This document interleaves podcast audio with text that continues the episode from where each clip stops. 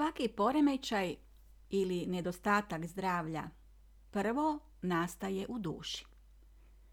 Da bismo postali ponovno zdravi, potrebno je iscijeljenje na razini duše.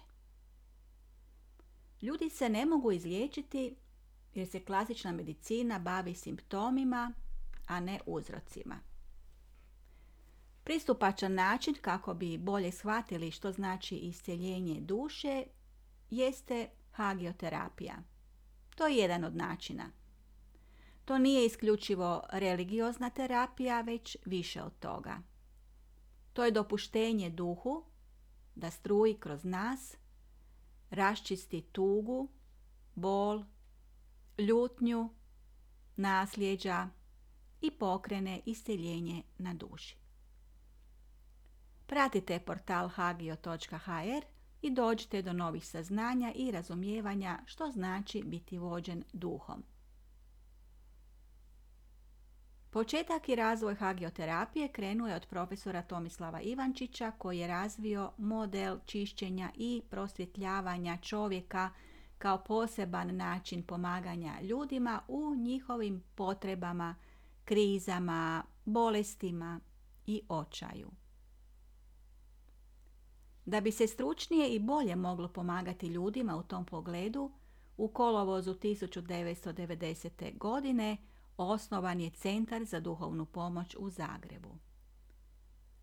Potom se pokazala potreba da se taj rad znanstveno i istraživački potkrijepi kako bi se znanstvenim putem mogao argumentirati takav rad, a s druge strane razvijati metoda ozdravljenja duha. Godine 1994. toj se metodi dao naziv hagioterapija. Brzo je uslijedilo i organiziranje škole za osposobljavanje djelatnika hagio asistenata. Osim u Hrvatskoj, školovalo se stručnjake u Austriji, Njemačkoj, Belgiji, Nizozemskoj, Švicarskoj, Sloveniji, Bosni i Hercegovini, Srbiji, Italiji, Irskoj, Engleskoj, SAD-u i Ukrajini. Hagioterapeutski duhovni pristup ima izvor u znanstvenom istraživanju duhovne dimenzije, posebno mozga i čovjekove svijesti u istraživanju gena i njihovih sadržaja, pamćenja i sjećanja, u istraživanju čovjekovog vjerovanja. U tom smislu veliku pomoć pruža proučavanje znanstvene literature iz područja neuroznanosti. Hagioterapija je znanstveno utemeljena terapijska metoda za ozdravljenje duhovne duše kojom se mogu služiti svi ljudi, svih svjetonazora i svi ljudi koji pate. Riječ hagioterapija doslovno znači liječenje svetoga.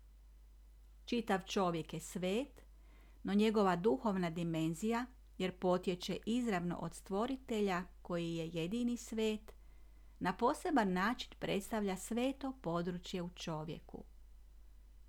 Ta prisutnost stvoritelja nije niti religijska, niti konfesijalna, nego svima dostupna i prihvatljiva, jer se nalazi u stvorenju i proizlazi iz stvaranja svijeta – a to znači svima je urođena. Stoga je ta univerzalna spoznaja i prisutnost stvoritelja najveća moć za postizanje duhovnog zdravlja. Hagioterapija je između psihologije, psihijatrije i psihoterapije s jedne strane, te religija i pastoralnog djelovanja crkve s druge strane. Teologija izvrsno istražuje i poznaje Boga i njegov odnos prema čovjeku, ali joj manjka poznavanje čovjeka. Pastoral crkve djeluje na spasu čovjeka, a ne istražuje ranjenosti, bolest i nemoći duhovne duše. Pravoslavni su teolozi psihičku dimenziju čovjeka proglasili duhovnom, a katolički teolozi su pak poistovjetili psihičko i duhovno područje. Psiholozi, neuropsihijatri i psihoterapeuti su uvjereni da su u istraživanju psihe zahvatili čitavu dušu i njezinu patologiju i terapiju. Psihu posjeduju i životinje, te ona nije specifično čovjekova karakteristika. Religioznost je samo jedan segment čovjekove duhovne duše, a ne čitava duhovnost čovjeka. Hagioterapija se radi na dvije razine, individualnoj i društvenoj. Liječenje pojedinaca zove se mikroterapija, a liječenje i rad na obnovi društva makroterapija. Individualan rad provode hagio asistenti u centrima za hagioterapiju, a društveni preko raznih medija, skupova, seminara i tribina. Vrlo je važno naglasiti da se hagioterapijski rad smije provoditi samo ako ste, ako ste članom zajednice molitva i riječ.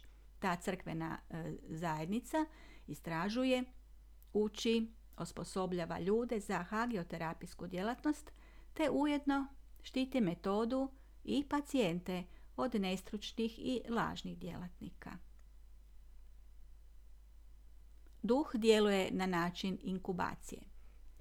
Ako se čovjek za nešto odlučuje i snažnom se voljom usmjeri ka tom cilju, tada ga može i ostvariti. Čitav čovjek je duhovan, jer je sve u njemu oživljeno, a život nije energija niti mrtva sila, nego duh koji oživljava. Možemo radosno zaključiti da je čovjekov duh nevjerojatna stvaralačka snaga i da je on naša realnost, piše Silva Vrdoljak, Hagio asistentica i nastavlja. Duhovno je zagađenje mnogo gore od zagađenja vode i zraka.